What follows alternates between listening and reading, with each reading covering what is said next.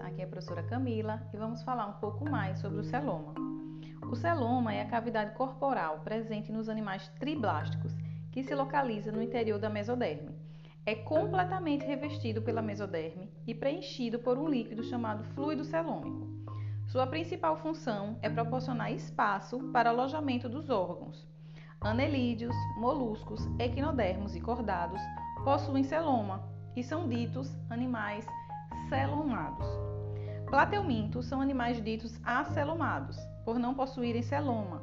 A única cavidade presente em seu embrião é o arquêntero, formado durante a gástrula, responsável pelo surgimento da cavidade digestiva.